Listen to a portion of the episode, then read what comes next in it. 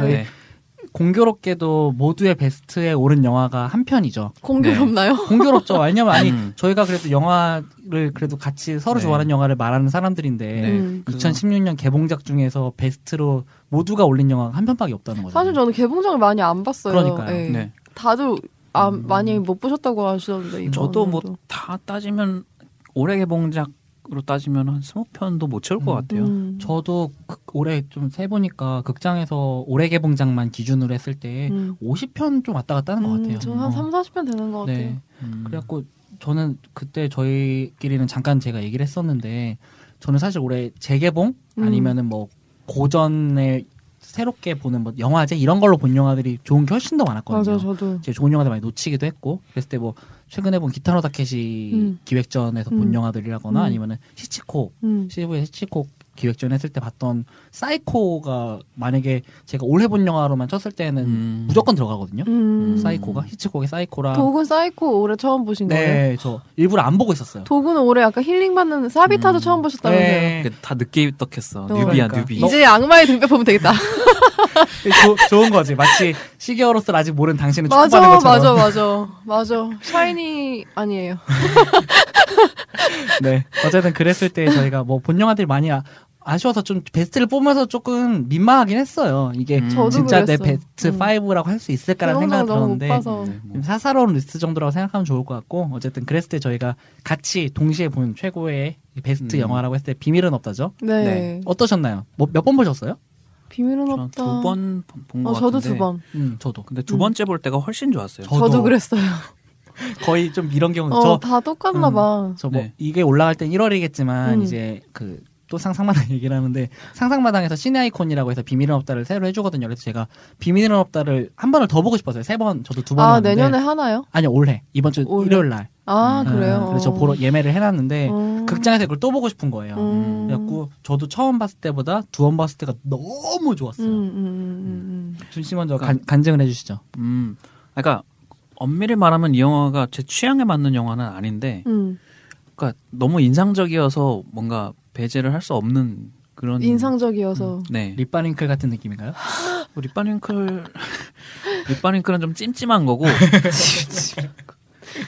네, 이 영화는 글쎄요. 그러니까 제가 이경미 감독의 이제 전작 뭐 다들 아시겠지만 미스 홍당무가 있잖아요. 네. 너무 영화 너무 좋아하거든요. 둘이 그 얘기 한참 썼어요. 미스 홍당무요? 사적에 사석에서 사석에서 왜 더듬으시죠? 사적의 사람 말이라고 해서 좀 이상해요. 사적에서 아니 근데 그 영화는 이제 뭐 공효진부터 해서 배우들의 연기도 되게 좋고 한국 영화에서 뭐 이제 자꾸 한국 영화라고 그러면 이제 제가 좀 선입견을 갖고 있는 게 사실이긴 해요. 근데 네. 뭔가 캐릭터로서 그렇게 끌고 갈 수 있는 캐릭터의 매력으로만 그렇게 끌고 가는 영화가 네. 굉장히 좀 적다고 보거든요. 항상 이경미 감독 네, 영화 그러네요. 굉장히 캐릭터가 강하고 그래서 차기작을 기대하고 있었는데 이제 좀 장르가 이제 스릴러기도 하고 좀 예상치 않게 굉장히 진지한 영화여가지고 이 영화를 사실 극장에서 못 봤어요. 굉장히 빨리 내렸죠. 이것도 빨리 내렸었나요? 조금 질질 끌었는데 좀 그러니까 상영관이 적은 채로 네, 후반 힘을 조금 그러니까 오히려 처음에 빵 터뜨렸다가 반응이 없어서 푹 꺼졌는데 이제 저희같이 이제 2번 본 사람들이 이제 막 소수 매니아라고 보통 표현이 되던데 그런 사람들이 막 얘기를 해가지고 제가 또 막 부지런한 스타일이 아니어서 막 멀리까지 상영관을 찾아가고 이런 스타일이 아니어서 그냥 근처에서 이제 또 다 내리니까 그냥 못 보겠구나 그러고서 나중에 VOD로 봤는데 근데 VOD로 본 게 오히려 어떻게 보면 되게 잘 한 걸 수도 있다는 생각이 드는 게 처음에 한 번에 끝까지 보질 못했어요. 그러니까 한 반 정도 보다가 영화 무슨 얘기하는 거지 어떻게 흘러가는 거지 하고서는 잠깐 놨다가 그 다음 날 이제 처음부터 다시 보는데 이런 거였어? 라는 그 생각이 그러니까 이게 2회차가 아니라 약간 1회차 반이라고 해야죠. 그러니까 그때부터 이제 오프닝부터 있었던 그 어떤 그 장면들이 매 장면들이 굉장히 다 복선이고 되게 꽉 짜여져 있잖아요. 네. 진짜로 이거 다 회화잖아요. 그러니까, 맞아. 네, 너무 그러니까 재밌었어. 대사 하나 그러니까 그냥 툭 지나가는 대사 하나하나 뭐 옆 캐릭터들의 표정 하나하나가 영화에 다 어떤 의미를 부여하고 있잖아요. 근데 우리가 사실 영화를 처음 접할 때 그런 것들을 무심히 지나가기 마련인 게 있잖아요. 맞아요. 그래서 나중에 이제 사건이 이제 어떻게 뒤집히고 반전이 막 일어나고 이럴 때 저게 뭐였지? 약간 그런 이제 생각이 들어서 이제 이 영화가 다시 보면은 이제 더 괜찮은 영화이기도 한데 약간 툭 던져요. 네. 그런 모든 복선이나 떡밥들은 굉장히 그런 거를 막 되게 중요하듯이 암시하는 게 아니라 맞아. 툭 던져나 그냥. 중요하듯이 암시하는 건 재미가 없잖아요, 사실. 그렇죠. 이거 중요해, 이거 놓치지 마, 빨간 줄 짝짝, 이게 아니잖아. 별 5개! 돼지꼬리 땡땡. 미안해요. 네, 그러니까 그 딸이 뭐 이제 뭐 생일 선물로 뭐 받고 싶어 했는데 뭐 할머니한테 뭐 나 10억이라고 그랬나? 1억이라고 그랬나? 5억이었나? 10억? 어쨌든 그 정도 했던 주세요. 라든가 아니면 그 상대방 이제 경쟁하는 그 정치 후보가 되게 그 딸이 흥얼거리던 그 멜로디를 뭐 휘파람. 휘파람 불면서 지나가는데 처음에 볼 땐 사실 우리가 그게 뭔지 알 수가 없잖아요. 그치. 근데 그걸 나중에 이제 영화를 보고 다시 보니까 와, 이런 게 다 그걸 심어놨구나 하는 생각에, 그러면서도 영화가 되게 쉬지 않고 달려가잖아요. 맞아요. 그러니까 조금 뭐 모르겠어요. 이게 장점, 그러니까 이걸 좋게 보게 된 후로는 장점이지만 처음 봤을 때는 그래서 따라하기가 좀 힘들었어요. 네네 맞아요. 맞아. 이해가 안 되고 맞아. 그래서 뭐지? 라는 생각을 계속 했었어요. 사실. 익숙한 리듬감이 아니고. 맞아. 약간 중간에 약간 멍해지는 부분이 있었거든요, 저는. 네, 그러니까 그래서 스토리를 따라가다가, 약간 정신줄 놓다가, 이러지 말아야 해서 다시. 그걸 놓쳐버리면은 되게 다시 따라가기가 힘든. 그러니까 영화가 계속 달리고 있어서. 맞아. 내가 한번 템포를 늦춰버리면은 저 멀리 가고 있는 거예요, 영화가. 먼저 앞서서. 맞아. 그러니까 나를 따라오라고 이렇게 손짓을 해주거나 손을 잡아주지를 않아. 근데 이제 감독 이야기를 들었을 때는 되게 이것도 많이 고민을 하고 많이 덜고 이렇게 조절한 거라고 하더라고요. 처음엔 더 강했나 보다. 더 빠르고. 근데 이제 조금 리듬감이나 이런 걸 조절을 했음에도 불구하고 이런 반응들이어서 좀 아쉽다라는 글을 본 적이 있어요. 트위터에서.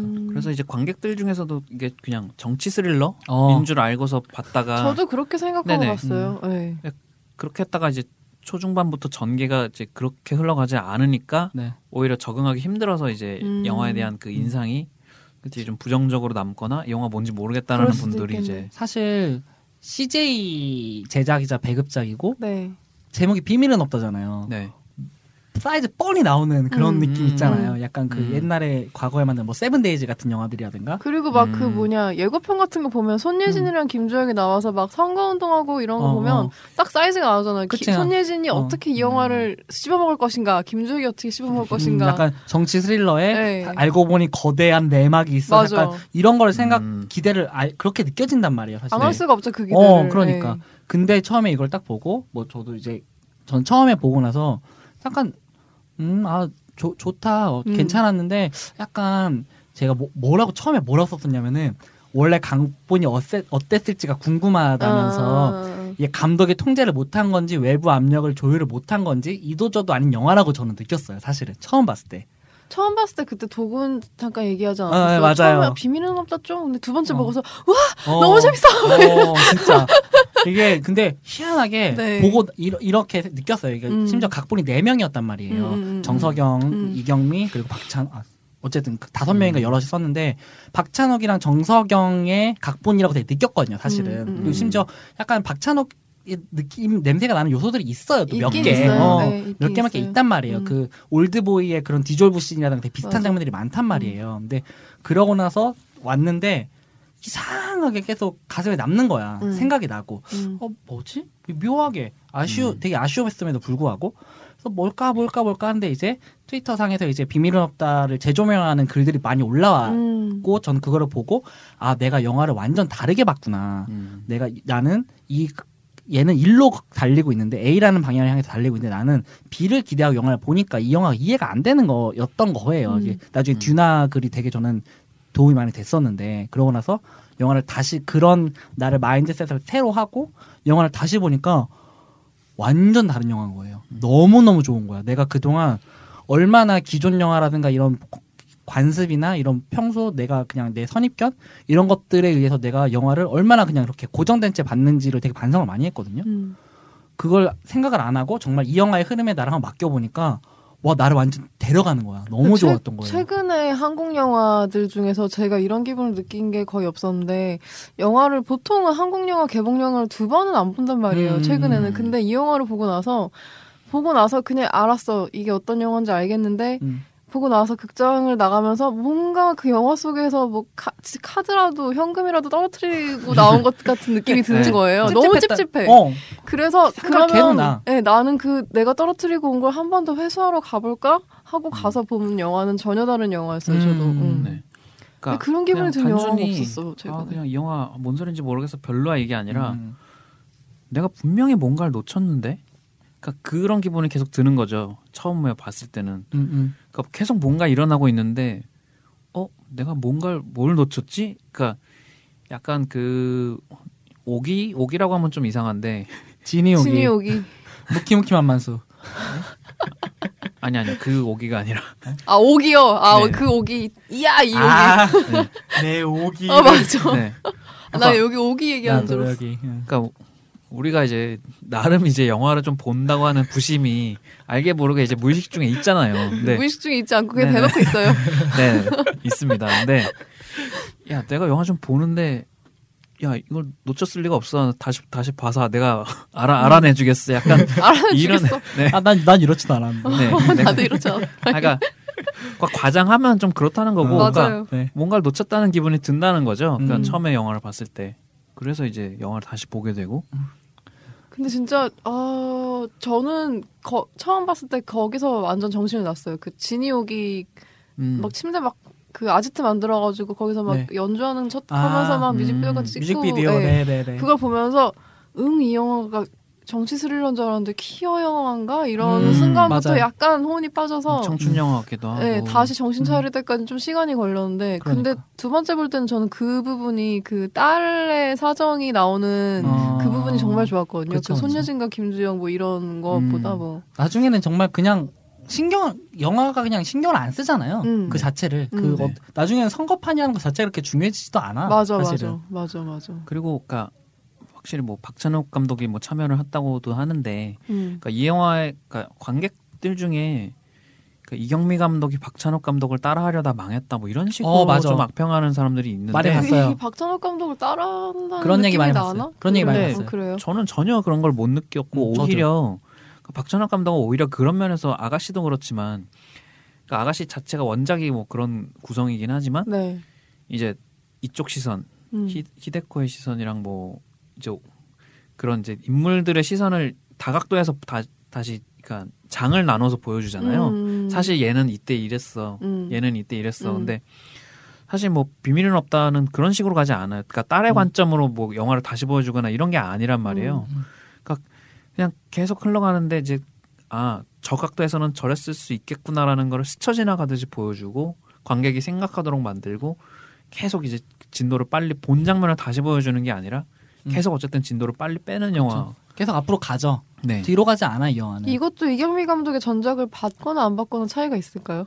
저는 좀 있을 것 같아요. 저도 있을 것 같아서 생각했거든요. 약간 그 이상한 유머 감각들 있잖아요. 네. 그 특히 뭐 하나 정도만 얘기를 하면은 그 손예진이 그 오기 잃어버리고 나서 딸 잃어버리고 나서 비밀번호 알아내려고 이제 고객센터에 전화하는데 애처럼 얘기하잖아요. 막 네. 안녕하세요 막 이런 거 하고 그거에다가 그거 되게 쎄하지 않았어요? 그러니까 그런 이상한 유머들이 있단 말이에요. 맞아, 그리고 거기에 이제 비번이 무슨 뭐 조카 씨발 뭐 이런 거잖아요. 뭐 그런 이상한 유머들 그런 게 갑자기 틱틱 끼어든단 말이에요. 영화를 보다 보면은 그 지점에서 조금 일반 이경미 감독을 몰랐거나 전작을 안 본 그냥 정치 스릴러를 기대하고 왔던 관객들이 보면 이 영화 좀 이상해. 그치. 너무 이상한데 약간 이상한 대로 튀는데 이런 생각 가질 수 있다고 생각해요. 확실히 전반적인 어떤 그 질감이라고 해야 되나 영화의 어떤 질감이나 정서가 그러니까 다른 한국 영화에서도 조금 찾아보기 힘들고 진짜 그쵸, 맞아요. 감정도 그렇고 네. 그러니까 그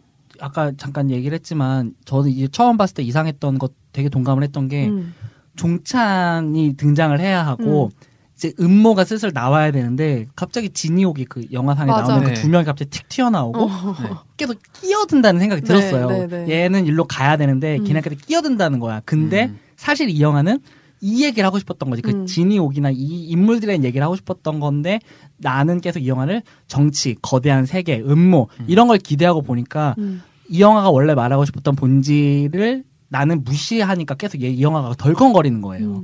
여교사였다며요, 제목이. 그러니까 원래 여교사라는 시나리오에서 발전이 안 돼가지고 고민을 하던 거를 박전원 감독이 해서 요거를 한번 이렇게 해보는 건 어떠냐라고 제안해서 이제 같이 공동 작업을 하고 참여하고 한 게 이제 그 현재 비밀은 없다가 된 거고. 아 그러면 주인공 자체가 바뀐 건. 뭐 있겠네요? 원래 원안이랑은 많이 달라진 거라고 저는 알고 있어요. 엄청 많이 바뀌었다고 알고 있어요, 저도. 네, 그러니까 아예 다른 얘기가 된 걸로 알고 있어요. 네. 아이디어가 이제 발전이 안 되던 거를 이제 아예 다른 걸로 해서 원래는 이거를 가지고 뭐 박찬원 감독이 헐리우드에서 찍어보려고 했었다는 얘기도 있었고. 근데 어쨌든 원래 제목이 불량소녀였다가 행복이 가득한 집이었다가 진이오기도 있잖아요. 진이오기도 있었나요? 진이오기도 있었던 것 같아요. 비밀은 없다로 결국에는 고정이 됐는데 어떤 느낌인지 알 것 같아요. 뭔가 제목에 따라서 어떤 인물의 그러니까 영화가 주요적으로 다루고자 하는 인물의 시선이 계속 바뀐다는 느낌이 좀 있네요. 그러니까 여교사였으면은 그 이제 거기 등장하는 여교사의 시점에서 얘기가 만약에 그렇겠죠. 진행됐을 수도 있고 황소라 선생님이죠. 뭐 이름 너무 잘 기억나. 최유합 배우가 연기한 교사의 이름은 손소라입니다. 정말 진이 오기 시점에서 전개가 됐는지 아니면 뭐 화목한 우리 집이면은 좀 더 이제 행복에 가득한지. 네네. 그러면은 이제 가족 전체를 좀 이제 조망하는 어떤 그런 시선으로 찍었을 수도 있고 사실 그런 것도 되게 영화의 분위기나 전체적인 그걸 좌우하는 요소이니까. 아 잠깐 수정하자면은 지금 네. 좀 다르게 이해가 된 것 같은데. 각본이 다 정해진 상태에서 제목만 바뀐 거예요. 아. 영화는 이미 완성은 됐는데 그 시나리오나 이런 거 완성됐는데 제목을 어떻게 해볼까? 예, 뭐 불량소녀도 해봤다가 행복이가 제가 불량소녀는 초안이었는지 정확히 기억은 안 나요. 근데 행복이 가득한 집이었다가 비밀은 없다는 확실해요. 네, 아무래도 요거 자체가 이제 어떤 사람은 저는 사실 행복이 가득한 집이 훨씬 더 이 영화를 잘 드러내는 제목이라고 생각을 하거든요. 그리고 그랬을 때 훨씬 더 좋았고 근데 비밀은 없다가 되면서 이 영화가 약간 우리가 소위 생각하는 CJ형 기획영화처럼 느껴지는 게 있어서 저는 이 영화가 되게 마케팅에서 실패했다라고 좀 생각을 하는데 근데 행복이 가득한 집이라는 제목을 붙이면 되게 임상수 영화 같지 않나요? 그렇지 않나요? 그런 생각이 나는데 어떤 사람은 행복이 가득한 집이라고 해버리면은 너무 1차적으로 노골적으로 이 영화를 드러내라서 오히려 재미없지 않았나라라고 말하는 사람들도 봤어요. 예. 그러니까 그쵸 포스터가 이미 그러니까 물론 포스터 이미지가 달라졌겠지만 우리가 알고 있는 비밀은 없다의 그 손예진의 어떤 그 눈빛이나 이런 걸 봤을 때. 제목이 행복이 가득한 집만 써있으면 아 절대로 안 행복하고 아 이 가정 파탄이 보여지겠구나 약간 아, 이런 행복이랑은 1도 상관없는 영화구나. 맞아요. 저도 그렇게 듣고 나니까 그래 뭐 근데 저 어쨌든 저 마케팅에 좀 불만은 있어요. 근데 또 이게 마케팅만의 문제인가라는 생각도 사실 좀 들기도 하고. 근데 그 진이옥이 나오는 씬이 좀 인상적이었던 게 사실 저는 어렸을 때 그 여자애들이 많은 예중 예고를 나와서 거기서 네네. 약간 그런 느낌 그런 퀴어 정서, 뭐 걸크러쉬 약간 이런 게 왔다리 갔다리 하는 그런 약간... 걸 많이 겪었거든요. 네네. 그래서 더 인상적이었는지 모르겠어요. 약간 여고괴담 2 생각도 나지 않아요? 그쵸. 예, 저는 그 생각했는데 여고괴담 2의 정서를 조금 빌렸나? 근데 그런 거랑 조금 다른 것 같긴 한데 저는 오히려 좀 여고괴담 퀴어보다도 그러니까 퀴어 정서가 물론 있기는 하지만 이경미 감독이 이제 밑송담을 봤잖아요. 네. 저는 얘네도 중학생이잖아요. 중학생들이 잔인할 수 있는 그 아무렇지도 않은 걸 정말 잘한다고 생각을 하거든요. 네. 밑송당무 때에서도 그 다 같이 막 뭐 찐따와 찐따인 이런 식으로 막 놀리고 막 던지고 이렇게 애들 되게 잔인하게 왕따를 따돌림을 하는 괴롭힘을 하는 장면이 나오잖아요. 근데 여기서는 이게 더 노골적으로 나오고 그런 미묘한 그 감정을 전 진짜 잘한다고 느꼈어요. 맞아. 정말 보통 우리가 이제 뭐 걷기왕이 이제 그런 면에서 되게 호평을 받았지만 여고생, 여중생 이렇게 했을 때 우리가 보통 떠오르는 그냥 일반적으로 이제 대상화시켜버리는 그 학생들이 있잖아요. 근데 여기서는 진짜로 그 뭐 공감을 많이 하셨다고 했던 것처럼 진짜 살아있는 인물들이라고 저는 느껴지거든요. 이게 단순히 그려진 캐릭터가 아니라 이 세계 여자 중학교라는 이 세계에서 아, 정말 저 인물들이 있겠구나라고 전 되게 느껴지는 그 생생함이 너무 좋았거든요. 이게 전 이경미 감독이 정말 잘하는 거라고 생각을 하고 그리고 약간 뒤틀린 감정들 그런 게 전 너무 좋았어요. 이 영화에서. 확실히 그 어떤 왕따를 다루는 어떤 그 시선이나 이런 것도 그러니까 뭐 일본 영화 이제 뭐 고백 같은 영화도 있지만 네. 그러니까 그렇게 왕따를 하거나 이지매를 하는 아이들을 그렇게 악마적으로 그려는 게 아니라 이게 사실은 굉장히 일상적이고 모두가 여기에 노출되어 있고 모두가 여기에 익숙한 환경이라는 거를 오히려 그러니까 그런 식으로 보여줌으로써 오히려 더 강조를 하게 되는 그 느낌이 있단 말이에요. 그러니까 우리가 뭐 일상에서도 그냥 저 나쁜 놈하고서 그러니까 배제를 해버리는 식으로 쉽게 말을 하지만 네네. 사실은 그 뭐 배제를 한다고 그렇게 쉽게 배제가 되는 것들이 아니잖아요. 그런 네네. 문제들이. 그러니까 오히려 그렇게 일상적으로 뿌리박혀 있다는 걸 보여주는 게 더 어떤 그런 문제의 심각성을 잘 보여주는 연출법 아닌가. 그게 드러나는 지점이 되게 어른들이 애들을 내려보는 시점에서 아 이렇게 하면 안 돼 이런 건 나쁜 거야 이게 아니라 네네. 내가 그 같은 교실에 있고 그 나이대로 돌아가서 1대1로 평등하게 봐서 그 불편한 기류와 그 찝찝한 그 모든 것들을 응축해놓고 네. 너도 네. 이게 불편하지 않니? 라고 얘기하는 것 같은 느낌이 들었어요. 저도 그걸 진짜 잘한다고 생각을 해요. 그게 정말 대단한 것 같아요. 그러니까 힘줘서 찍지 않잖아요. 네, 맞아. 그런 것들을. 근데 우리가 그 이 주인공들이 느끼는 뭐 어떤 아픔이라든가 이런 게 다 느껴지잖아요, 사실. 이게 얼마나 잔인한 상황이고 얘네가 얼마나 고립될 수밖에 없었는지에 대해서 우리가 알게 되잖아요.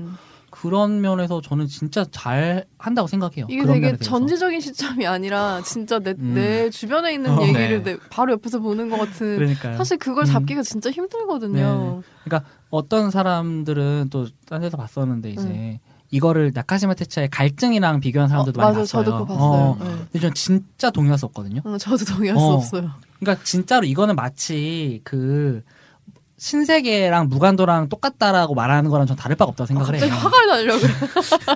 화가 난다. 그러니까, 네, 그러니까 뭐 이야기 구조는 비슷하죠. 네, 네. 뭐 사실 언더커버 뭐 무간도도 마찬가지로 이렇게 비슷한 구조를 갖고 있잖아요. 뭐 설정 정도를 따왔는데 그거를 가지고 이 영화가 어떤 식으로 풀어내는가는 갈증과 비밀은 없다는 완전 다른 영화거든요. 어떤 정서를 다루고 있고 이 인물이 이 뭐 둘 다 딸을 잃어버렸고 부모가 자신의 딸에 대해서 잘 몰랐던 거를 찾는다는 걸로 아마 비슷하게 느낀 것 같아요. 근데 너무 다른 영화인데 너무 다르잖아요. 네. 한 명은 그 세계를 개박살내면서 가고 있고 한 명은 그 세계에 점점 안으로 들어가는 영화고 남성이자 여성인 것도 되게 중요한 거고 이게 어떤 식으로 이 사건을 다루는지가 네. 너무나도 다른 영화인데 우리나라에서는 확실히 좀 소재 중심적으로 그런 맞아. 거를 묶다 보니까 저는 좀 화났어요. 진짜 갈증이랑 맞아. 비교하는 거 보고 그러니까요. 조디악 개봉할 때 미국판 살인의 추억이라고 홍보를 붙였단 말이에요. 너무 지금 손발이 오글오글 너무 싫어. 그래 왜냐면 범인 안 잡혔고 실화고 연쇄살인에 근데 갈증 저는 그 갈증 그렇게 자세하게 비교하는 거는 처음 들어봤는데 갑자기 울화가 막 치밀려 그러네요. 너무 다른 영화인데 제가 아까 갈증 얘기를 언제 했었죠? 어쨌든 저번 방송 때 나카시마 테츠야 감독 얘기를 했었구나. 전 갈증이 불쾌했지만 좋았어요. 저는 되게 좋아하는 영화예요. 근데 제가 그걸 블루레이 샀거든요. 나카시마 테츠야 감독 블루레이 다 샀는데 집에서 이제 3번째로 보니까 이 영화 못 보겠는 거야. 왜요? 되게 미소진이로 가득 찬 중학생이 찍은 영화 같은 느낌이었어요. 그런 면이 좀 있는 것 같아요. 약간 배설하는 감정들이라거나 네. 그런 것들이 너무 심해가지고 저 좀 빌려주세요. 네네. 재밌는 것 같아요. 그 다 개박살 내면서 다 그냥 저도 다 찢어버리는 그 느낌. 그 쾌감이 좋았는데 약간 정말 그 지옥의 롤러코스터 같은 느낌이 있었어요. 네. 다 죽을 망할 새끼 약간 이런 저도 그 쾌감이 되게 좋았는데 이제 못 보겠는 거예요. 그가 그 하는 그 감정들이나 그 정서가. 근데 그걸 잠깐 얘기하자면 손오시온을 전 손오시온 진짜 좋아하는데 저는 갈증을 손오시온 같은 감독이 될 수 있겠다라고 생각했거든요. 테츠야 감독은. 근데 거기까지는 안 되겠더라고요. 그렇죠. 그리고 저는 손오시온이랑은 좀 다르다고 생각을 해요. 그 나카시마 테츠야랑 손오시온은 완전 다르다고 생각을 해요. 완전 다르죠. 그렇게 비슷하게 생각했는데 갈증은 저는 2번 이상은 못 보겠더라고요. 그래서 제가 세원 받다가 학을 뗐잖아요. 저는 그분 영화를 별로 그렇게 좋아하진 않는 것 같아요. 그래요. 뭐 네. 다시 비밀은 없다로 돌아오면은 어쨌든 이 영화가 우리가 손예진 얘기를 많이 못했는데 네. 아쉬워요. 손예진이 다 씹어먹는 영화 아닌가요? 사실상 진짜 원탑이죠. 원탑. 그러니까 우리가 한 번도 보지 못한 손예진의 표정을 보게 되잖아요. 우리는. 네. 너무 그게 너무 새로웠어요. 그러니까 뭐 그런 얘기를 봤었는데, 그러니까 제정신이 아닌 여자를 원탑으로 사실 제정신이 아니잖아요. 그 영화에서 맛이 가잖아요. 네. 뭐 그런 감정을 우리가 따라가게 이 영화는 그 감정을 따라가잖아요. 심지어 그러니까 저쪽 관람때 되게 힘들었거든요. 이해를 못했었고, 근데 이제 제가 이 연홍이죠. 이 배우 그 역할이 연홍에 이제 이입을 해서 이걸 보니까 그 감정을 너무 정말 내가 비정상적이고 이게 논리적이지 않다라고 느꼈던 그 모든 감정들이 다 내가 따라갈 수가 있는 거죠. 이제는 그런 면에서도 정말 잘했고 손예진도 연기를 정말 잘했고 제가 뭐 좀 다른 얘기지만 이제 이동림 평론가에 대해서 조금 이제 좀 거리를 두기 시작 했던 게 캐롤부터 좀 그랬는데 비밀은 없다에서 평을 그렇게 했단 말이에요. 모두가 어울리지 않는 옷을 입은 것처럼이라는 평을 썼어요. 그걸 보고 이 사람이 나랑 진짜 안 맞는구나라고 해서 저는 이동진 편을 안 보거든요. 아가씨에서도 비슷한 그러니까 이상한 소리를 했었는데 모두가 어울리지 않는 옷을 입고 온 파티였나? 뭐 약간, 약간 그런 식으로 얘기하셨어요. 그런 거 그러고 덕혜옹주 되게 좋아했죠.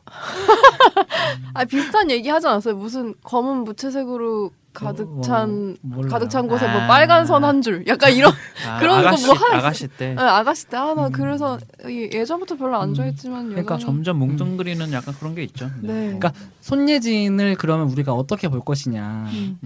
그랬을 때 저는 두 번째 보면서 와 내가 손예진의 이런 연기를 보는구나. 아 내가 몰랐던 손예진이 있구나. 그런 생각을 원탑으로 나온다는 걸 알고. 손예진의 기대되는 어떤 게 있었는데 그게 완전히 이런 수준까지 갈 줄은 몰랐었어요 사실. 전 사실 손예진 나오면서 좀 짜게 식었었거든요. 전 너무 기대했었는데 사실 그러니까 손예진 특히나 이제 김주혁 씨 나오고 그러니까. 배우의 자체에 대한 어떤 평가라기보다는 그러니까 손예진 김주혁 어떤 이런 식으로 묶어서 나온 그 한창 그 사이더스 기획 영화들이 되게 많았잖아요. 그 아내가 결혼했다가 그 둘이 같이 찍는 그러니까 저는 그거를 이 영화를 개박살 내자 약간 이런 느낌으로 둘이 같이 갖다 붙였나 생각했거든요. 아내가 그러니까 되게 좋아하는데 좋아하는 영화인데 이 조합으로 비밀은 없다 막 비장하게 막 예고편에서 나오고 이런 거 일부러 노린 건가? 약간 이런 생각 들고 그런 부분에서 좀 선입견이 생기는 캐스팅이기도 했고 맞아요. 둘이 케미가 근데 되게 잘 맞지 않아요? 전 둘이 나온 영화 되게 좋아하는데 자연스럽긴 해요. 되게 자연스럽긴 한데 전 둘의 케미는 잘 모르겠어요. 그래요? 아, 저는 되게 좋아하는 조합이에요. 근데 이제 좀 다른 얘기지만, 그러니까 뭐 올해 들어서 좀 우리나라도 그렇고 좀 여성 배우들이 주연으로 활약하는 맞아요. 영화들이 좀 눈에 띄게 좀 많아진 느낌 들고 이제 곧 개봉할 영화도 있고 최근에 뭐죠? 여교사? 아 1월에 그게 거인 감독이잖아요. 기대하고 있어요. 얼마 전에 개봉한 뭐 미신 같은 경우도 그렇고. 맞아요. 그러니까 확실히 여배우분들이 그러니까 뭐 이제 여배우라는 이제 호칭도 사실은 이제 좀 쓰지 말자 얘기가 나왔었죠. 안 그래도 이주영 배우 하면서 좀 말이 나왔지만 근데 아무튼 여성 배우 그분들이 사실은 그런 역할을 맡을 기회가 없어서 안 한 거지. 그렇죠. 어떤 뭐 재능이나 어떤 그 욕심 연기 욕심이 없어서 안 해왔던 게 아니라는 거죠.